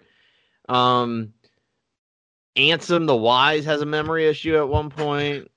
I think that's 5. Maybe 6. I forgot. I already lost count. I wasn't counting. There's got to be more. Not Aqua. Good, not... I mean, Ven. Ven definitely has memory issues. I thought Aqua had some in 3. Wasn't there something like that? No, she was just evil. She was just never mind. Like corrupted. Yeah, she didn't have memory issues. She was just Norted. Yeah. She was just Norted, basically. That's all I know. I'm trying to think. No, it's like, it's something I'm fascinated by. Like... And then I would go with, even though we don't know who it is yet, but... definitely, I think we're going to learn that the main female new character coming up who doesn't have, who's either she's like Project X or something was what they called her in the secret reports, and it might be someone named Scold, and I think she's definitely going to have memory issues. That checks out. That checks and then her Kingdom Hearts character. Yeah, I am almost willing to put money on the table that Yozora has some kind of memory issues. I was gonna say if he doesn't, he definitely you're gonna fucking riot. Like I call bullshit on that memory or not time, but like world displacement of just not feeling like you belong in some place. And I think that's like 100% also another thing that Nomura is very like interested by. But it's I ask that not in a way that like is trying to be insulting or mean or anything like that. It's like I'm fascinated by what writers like what they're fascinated by. I think especially as a creator, like I think that's a deep well to go back to and to like to be like it's definitely something you can see. Like he's fascinated by the idea of memory and how that affects somebody. I think and like seeing like just knowing. Roxas and Sora, like what that means for those characters, I think that's like really fascinating. Is that like there's echoes of Cloud and Zach in there? I was just about to say, now knowing Cloud's connection to Zach, I definitely think Roxas and his connection to Sora is, I don't know if I'd say based off or just influenced by Cloud and Zach. I could see you definitely being like a, not quite like trying to do it again, but just like a like what does this feel like if it's different, but also the same energy to it. Plus, that was when Nomura had like Nomura wasn't director of Seven; he's director of Seven Remake. But like, right, so when he was doing Kingdom Hearts, that's like his chance to mess with that. So okay, so. He was involved in Seven. He was the designer. He was the character designer. Yeah, so he created all the characters. So someone else was. So someone else is really interested in memory, also in the Final Fantasy team. For maybe they all like memory, but I think it's the idea of also like fascinated by the past of just like if you could go back and not so much change the past, but like how much the past influences you as a person and your experiences. I think that's a really cool aspect of Seven that like does get talked about. So that out of the way, Seven's out of the way. All right, you know what that means. Final Fantasy VIII. Moving on to the next one. Yeah, I'm just gonna keep this train. It's actually on sale on Steam right now. No shit. I remember playing. I think it was VIII. Really? At a friend's house, neighborhood Squall. Friend. What? What did you just say to me? The main character's name in VIII, Squall. No, it's no. Squall? I don't know. I think he just like Squall. He had a gunblade. He had like a cool jacket. Yep. That's all I remember. Okay. Yep. Yeah, that's a black leather jacket. But doesn't it have fur on the inside of it? It's on like the collar, I think. Yes. Okay. That is exactly Final Fantasy VIII. I didn't know at the time, and I remember being like, I remember watching my friend play it and being like, this game's fucking boring. So that's something I knew at the time. But like. There was something very dreamlike to that game. I think that I really latched onto that, like really gravitated towards. Even though I was fascinated by it, but like didn't want to play it. It just looked interesting.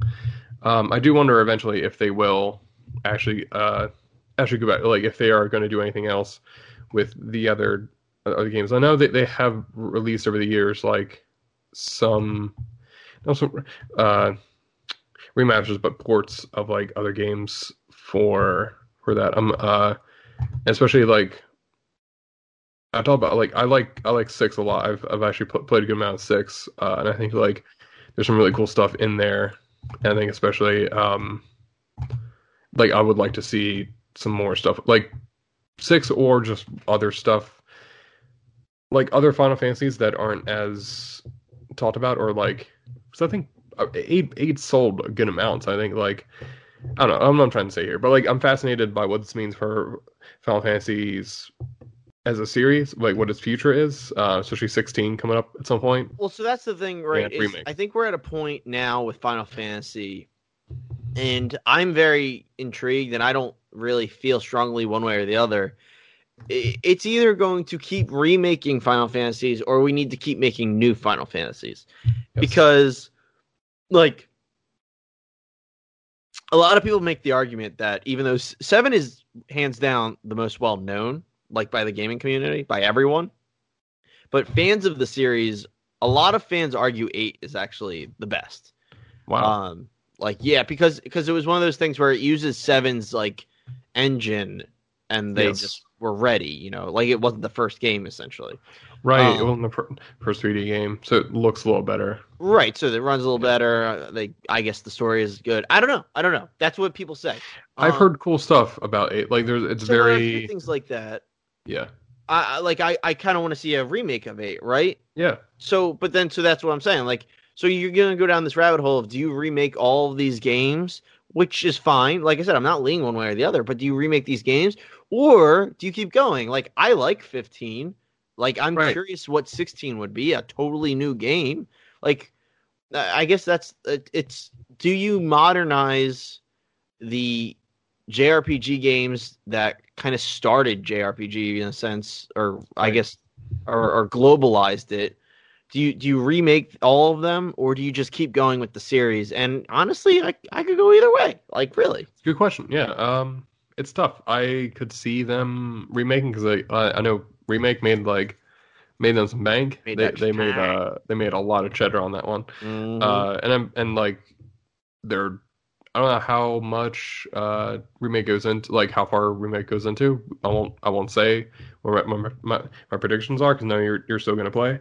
And I'm gonna play, but I'm really curious. I do like is one of the things. One of the things I want to mention is that, like, I like seeing some actual cutscenes from Remake of, like, I didn't know Cloud was such a goober, of just like he's kind of a dork, of just like the way he talks to Aerith.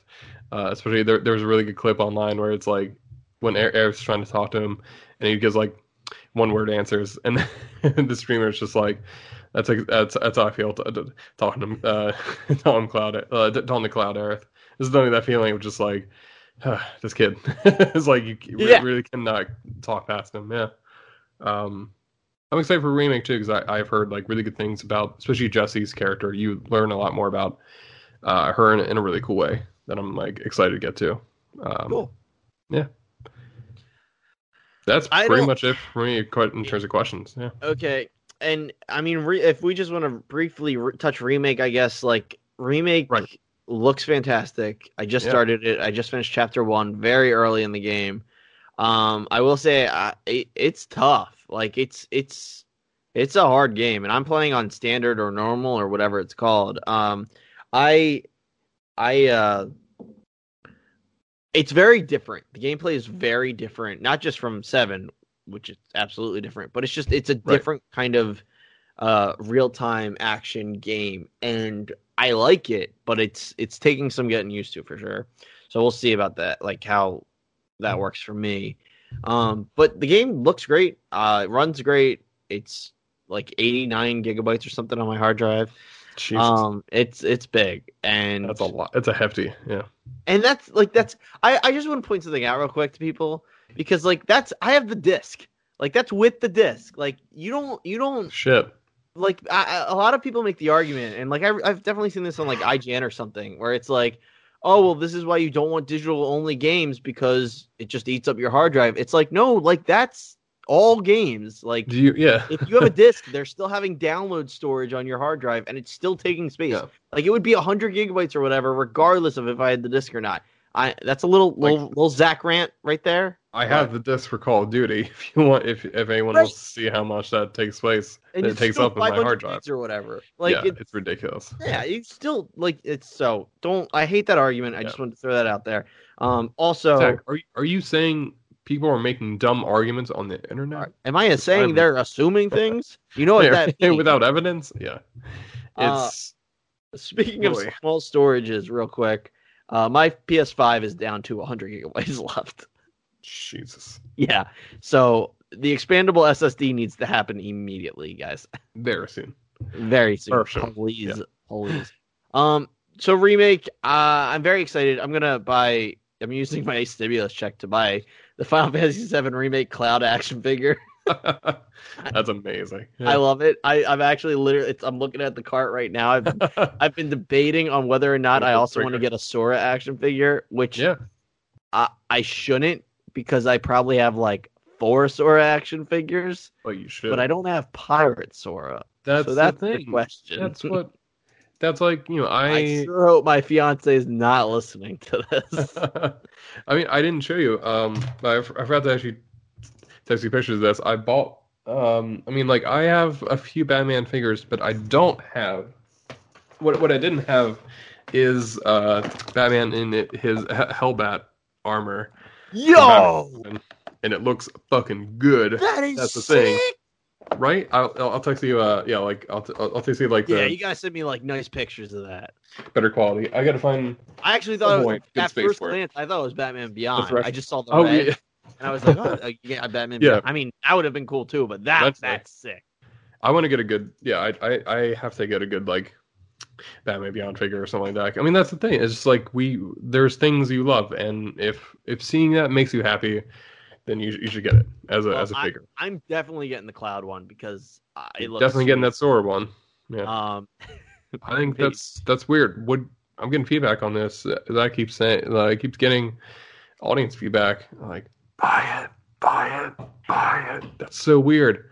I don't know what's going on. I didn't know we were live streaming it. I don't know why we're live streaming our podcast. It's like the Rick and Morty bit when the train breaks. Yeah. And he's like, oh, I'll just see if I can return. He's like, no, you have to buy another one. You have to support it. You've got to keep buying things. It's the only thing that matters. Yeah. Anything else on your end about Remake? Because like I said, holy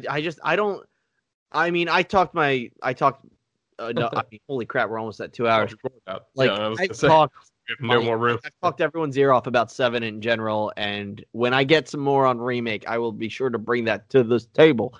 However, I'm going to have to keep spoilers away from you because you're going to play it. Yes, yeah. We'll figure something out. Maybe you can just talk for a while and I'll just mute my... I'll just like... Take a nap. Yeah, I'll just like, I don't know, go lay down for a bit. I'll just play some Fortnite and win a couple more rounds. Okay, all right. Let's hear it. Mr. Brandon over here picks up Fortnite for one reason and one reason only, and that's because you know what, I'll let you say it. Let me just say, I've been listening to Zach talk about Fortnite for a while, and I feel like I'm on like a sports center. I'm just like, I've been listening to Zach talk for a while, and I didn't believe him. I listened to this video. Then, it was one of the things where I was like, oh, that sounds cool. Like I tried Fortnite at one point with some friends, and I was very bad. I'm not good at battle royales. I can tell you 100%. I'm not good at battle royales. Like Warzone, terrible. Apex Legends, terrible. I am not good. They stress me out. I'm very bad at them. I'm very bad at playing with other people when they have to roll out on me. When I have to play by myself, though, in solos, I fucking wreck everything. And it's pretty satisfying. Basically, what happened was that, after Zach had mentioned, like, oh, he's been playing as Mandalorian. I'm like, that's pretty cool. That made me so happy. So, like, that's such a cool idea. Like, there's so much cool shit going on in Fortnite. I downloaded it a while back because... there was like the Marvel crossover that happens. Written by Donny Cates. Got to rep him. Yeah, which is awesome. I feel bad. I missed out on Doctor Doom, and that Doom skin looked really good. Like, let me tell you, that was a great design. That's something I want to mention. Like, all their designs, they do a great job. They really absolutely just they do an amazing job with every character I've seen.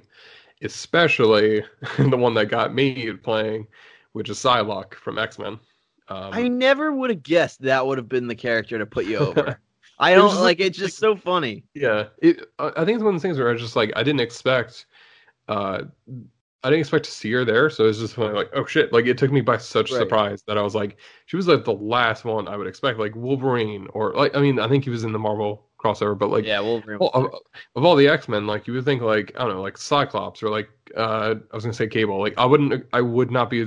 He was there. I want that Cable. The Cable one looks good. Sick. Yeah, like I think I bought him especially in the past, like I love when they integrate a shooter character into it. Like, it's perfect. That's what I love. Yeah, it's definitely like I like, it was definitely one of those things I was like, I would expect to see Cable. I would expect to see Deadpool. Like, those kind of characters in there. But seeing something like Psylocke, that's a very, like... That's not a deep pool, but that's a deep enough of a pool of a character that, like, you wouldn't expect. And that's what got me like, you know what? All right. You've twisted my arm enough, Fortnite. You were getting me in there. So I got Psylocke and Domino and Cable in, like, the X-Force pack. And I was like, I might as well get the accessories for Psylocke, because that just looks cool too. Oh yeah, yeah. So I was like, all right, let's try this Fortnite thing out. So I was like, I don't really have anyone to play right now, so I'll try solos. I think it was. Which isn't true. Wait, what? I said that's not true. We never even once. I'm calling you out on it live on the podcast. You just dove into solos. Yeah, I just like, it was one of those things where it's just like, what's not true? Wait, what do you mean? Well, because I would have played with you. Oh, I meant like right that, like I didn't want to like wake anybody up, or like there was no one like popping off to be like, I wasn't like seeing other friends play or anything like that. So I was like, all right, no one's really on right now. That's how I should phrase it. Like no one's really on right now. Nobody's playing. So I was like, I'll just play like one match, see what's up for Fortnite. And I think it was the second match I played, because the first match I kind of fucked up. I like didn't really know what to do or like where to go, so I was just like, oh, I'll just drop, and then like I think I might have died in the storm, because I think I was just like, was kind of fucking around and got called, and I didn't realize like how fast it kills you, or it gives you enough time, but it was definitely like I was not fast enough for running. But then the second match I played, I got a victory royale, and I was like, you know what, literally this game winning your second match. Amazing.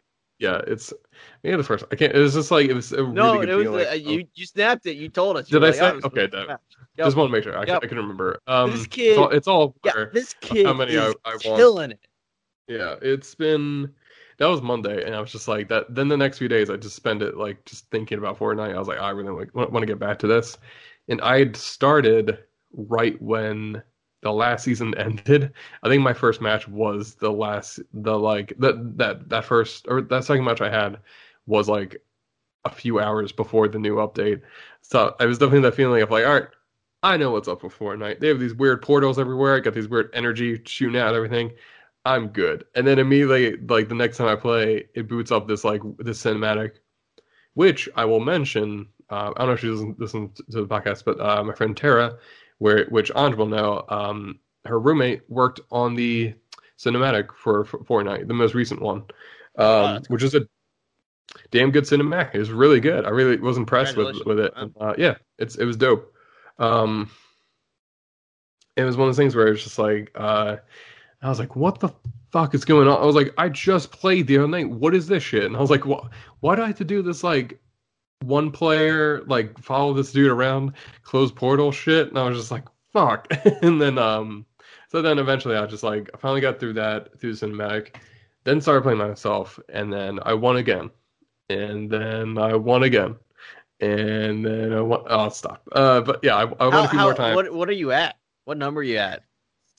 I don't know, I'd have to check, but like probably like 8 or 9. I gotta check to make sure. Like, I will give you an official number next time, but okay. It's definitely next session. Yeah. Next session, I will. Yeah, next recording, I'll. I wish update. We could. I'm pretty sure you can't, but I wish we could go into the same solos match. That you know what I mean? Yeah, we could. That'd be so. That'd be awesome. Like, it would be competitive, awesome. You know what I mean? Yeah. I'm convinced you'd kick my ass. No, you've gotten 8 victories in your first like 10 games or whatever. So I think like the only reason why, and like I know Anja's listening, and I've told her this at D&D, and she'll laugh at me. This is the only game I'm good at stealth at. It's the only game I can like stealth my way through. But that's why you're good at Titanfall, isn't it? No, I feel like I'm better at Titanfall just because I know how to disengage from combat. I'll just like I will know when shit's about to pop off, and I'm like, so it's not stealth related. You just know how to handle a situation. That's more than that. Yeah, I think that's more. I know how to traverse the map better than most people and like keep myself going. And also just I just kill people a lot better in Titanfall 2. I'm just really good at that. But especially in Fortnite, my whole strategy is like, I said this before, but like I don't build, I just win. Like that's my whole strategy. Like I don't build anything. All I do is my strategy. If people want to, if people want a pro tip from a pro Fortnite gamer, my whole thing is just I drop out of the bus and I try to go as far out as possible. I go to like just as far as you can out on the island, no matter like where it is, like whatever, just away from everybody else. Get all your weapons and then just start making your way to the center of the island. And basically all I do is I just kind of crouch most of the time. I just kind of like sneak. I just go from like cover to cover, and it's all about just. My friend gave me this tip where just knowing you don't always have to engage people in combat. Like it's actually a really good way of handling it, where it's like you can see someone off in the distance, be like, okay, they're heading that way. I can pretty much not have to engage conflict with them at the moment, and just kind of like keep on my way and like keep my ammo and shit. And basically, like for me, I like doing. And this makes me sound like the goddamn Predator. It's just like I'll see two people fighting it out. I'm just like watching them from behind a fence, and then I'll just pop out with a bow and arrow and just be like boop, and then just like kill whoever wins. Whoever wins, they lose because then I'm also there. Just because it's super satisfying. It is super satisfying, a lot of fun. There's definitely times I've gotten like I'll get super fun. I'll be like motherfucker. That was a good game, though. All right, like I understand why I get killed. There was one. Yeah, I agree for the most part. When I lose a game in Fortnite, that's how I feel for the most part. I'm a poor loser. There's some bullshit. Yeah. If I get killed by a builder, then I'm pissed because I hate builders. I don't. Dude, not just like I like to build. Like I can build fairly decently, but like. I don't think I'm what you're talking about. Because you're talking about the guy who, like, he's standing there, and then the next second he's built a tower all the way up. Yeah, and that was like, exactly what happened to me today. It's like, what are you... How? How is that possible? How did this happen so quickly? And I still, like... I mean, I've made this case before. Dude, I like playing on the computer, but I still use a controller when I play on the computer. Like, I don't... Building with my keyboard... That's how they're so fast. They I don't know what the shortcuts is. Yeah, that's I don't know what the shortcuts is, man, because like you still have to click a button. You have to click a button to pick the material, and you have to click a button to make it. So they still have to do 2 clicks per build, regardless of what their setting is. So I don't know, man. Like I like building in the sense that like I can make myself a little wall and a little mini tower that'll help me get away from a guy. Like it not stealth but defense. But like I hate the person that's like just nope out of here. So dumb. It's like now I lost because you just built me out of the storm. Yeah, yeah. It's the one of the things where I'm just like, ooh, that is really satisfying when it is fun get like when you mark someone who's trying to build. I was like, I've gotten a few people when they've had the little planner out to like build something, and I just like run up with a shotgun, just like boom, just blown away. That's fantastic. That's a great thing. Also, just the way I play is just like the way I can phrase it is just like don't be loud. Like impulsive players get got. Like I will tell you, as someone who was like in a building. Hearing someone downstairs raiding through the building, all I did was I hid in the room, closed the door, and just stood there with a shotgun trained on the door, waiting for them to come through. And I was like, all right, any second now. Yep. And then just like as soon as they open, boom, like blow them away. And it's great. It's a great game that I really did not expect to like this much. Right. It definitely is one of those things where it's just like I kind of disregarded it because of how popular it is and how much like young people play. I kind of thought like I'm too old for like Fortnite and that kind of stuff. And it's kind of free to play, so it's like it's one of those things where I wasn't sure how much it would actually hold up, but it's a great game. I really did not expect to like it this much. This was the weird part where I mentioned it's my friend Tara who just started playing as well, where she was like, you're probably excited because John Wick's in the game, and I was like, yeah, they used to have his costume, but like I wasn't able to get it back then. No fucking joke. Like 12 hours from that message, who should pop up to be available to buy is John fucking Wick. Did you get it?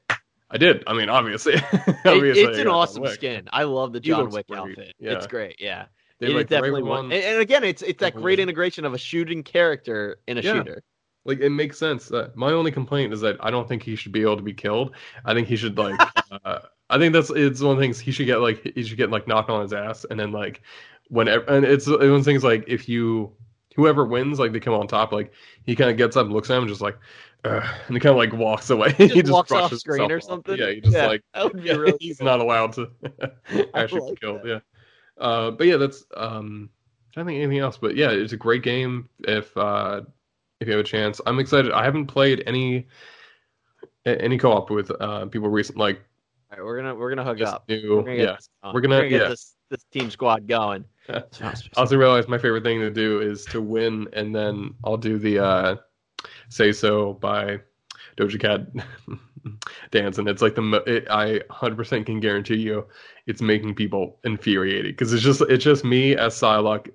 One is a girl character killing them, and then just dancing over the chorus and just like na, na, na, na, na. It's just like it is very satisfying to do that. But yeah, that's Fortnite in a nutshell. Pretty much the only thing I've been playing this week. Like before that, it takes over, man. It takes over. I really did not expect. Yeah, I was really excited. I'm playing on Switch right now. It kind of helps. I like playing handheld. I love playing handheld, like, dude. It's so like.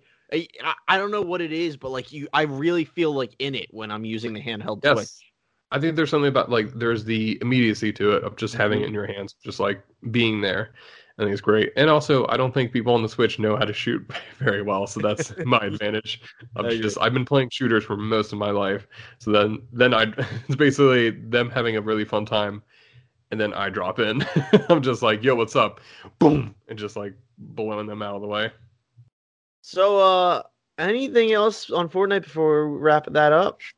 No, I'm glad you like it. I really like, genuinely, very glad you like it. It just makes me happy. Really cool. It's cool having. It's a good reminder to keep an open mind about, especially games. Like there's times where it's like, oh, I won't be into this game, but then you try it and it works out really well. Like it's a good reminder of how we should be about like. Especially games, like to try new things in the new year. But besides that, related to Fortnite as well, they're coming out with a Fortnite crossover with Batman, Fortnite / Batman 0., written by Christos Gage. It's coming out in a few weeks or so, and I can say we will have official reviews on the podcast because I was actually like thinking, I was like, oh shit, that'd be kind of fun to read. That'd be cool. I think they were doing like codes in the issue for skins and stuff. But the thing that really got my attention, this is even before I started playing Fortnite, they came out with solicitations for the third issue, and it's straight up, it's Batman facing off against Snake Eyes from G.I. Joe. And I was like, okay. You had my curiosity before.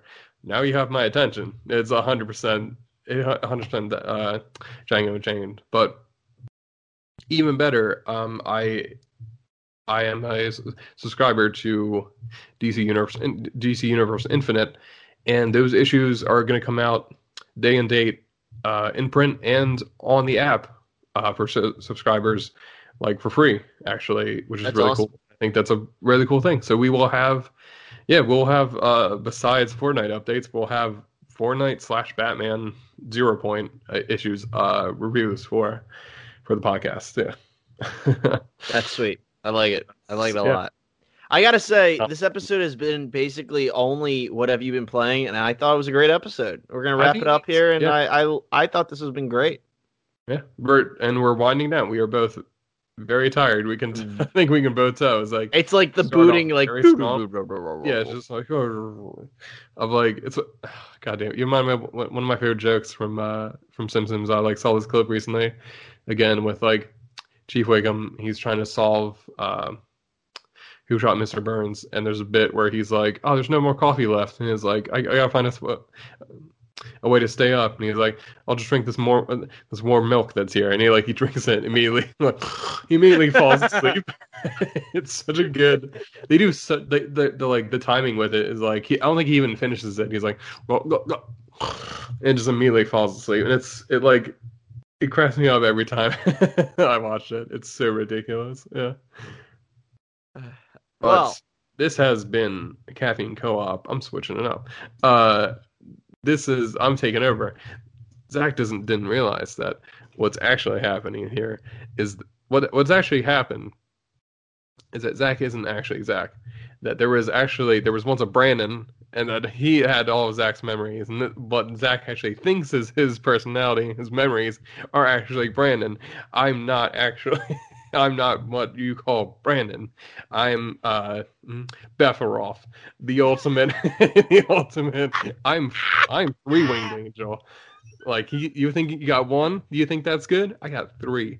One shooting out of my head, out of my face, just whoosh, just coming right out. Yeah. No, not even three. It is 1 millionth, 1 million winged angel. You're just wings. Just wings coming out everywhere. Of just. No, with that in mind, I don't know how to end these. Zach is way better at that. None of this is true, or was it? Or is it? Yeah. Nothing's true. Everything is permitted. Yeah. Oh, Rescue's got a body. Back over. I want to do a real quick shout out now to the podcast. I know we've talked about it privately on here. Rude Tales of Magic. You just made me remember. They had a bit where basically the one character has a. What is a witch's cat called? A familiar. Yeah. Yeah. So the one character has a familiar, and it's a cat, and for whatever reason, the cat needed to fly, and she was like, "Okay, you can have wings," and she's telling the cat familiar where and she's like, "All right, you can have wings." But they're bird wings, and they're on your stomach. They're not on your back. And he's like, "What?" And it's like, and the wings come out of its stomach. Yeah. And so now when it flies, it's upside down. That's incredible. I love it. I love that podcast so much. All right. Anyway, thank you everyone for listening to Caffeine Co-op, your video game fan podcast. You can find us, Brandon. Where can they find you? You can find me on Twitter at Brandon Hyde, and you can find me blabbering away also on Hide and Go Seek podcast with Kicking It Up. Ryan. I like it. We're doing a lot more stuff. We're doing comics. Ryan's he's started up one with his wife, Dinner and Movie. It's a great podcast. They did Demolition Man and Taco Bell for the first episode, which is a great episode. There's some really great points brought up there. You can find my writing at wigman.com. You can 100 miles an hour. Gotta keep going. Nothing else matters. Just keep going. That's pretty much it. As usual, support small business. Support small businesses, small artists if you can. Donate where you can, and stay safe, stay sane, and keep playing.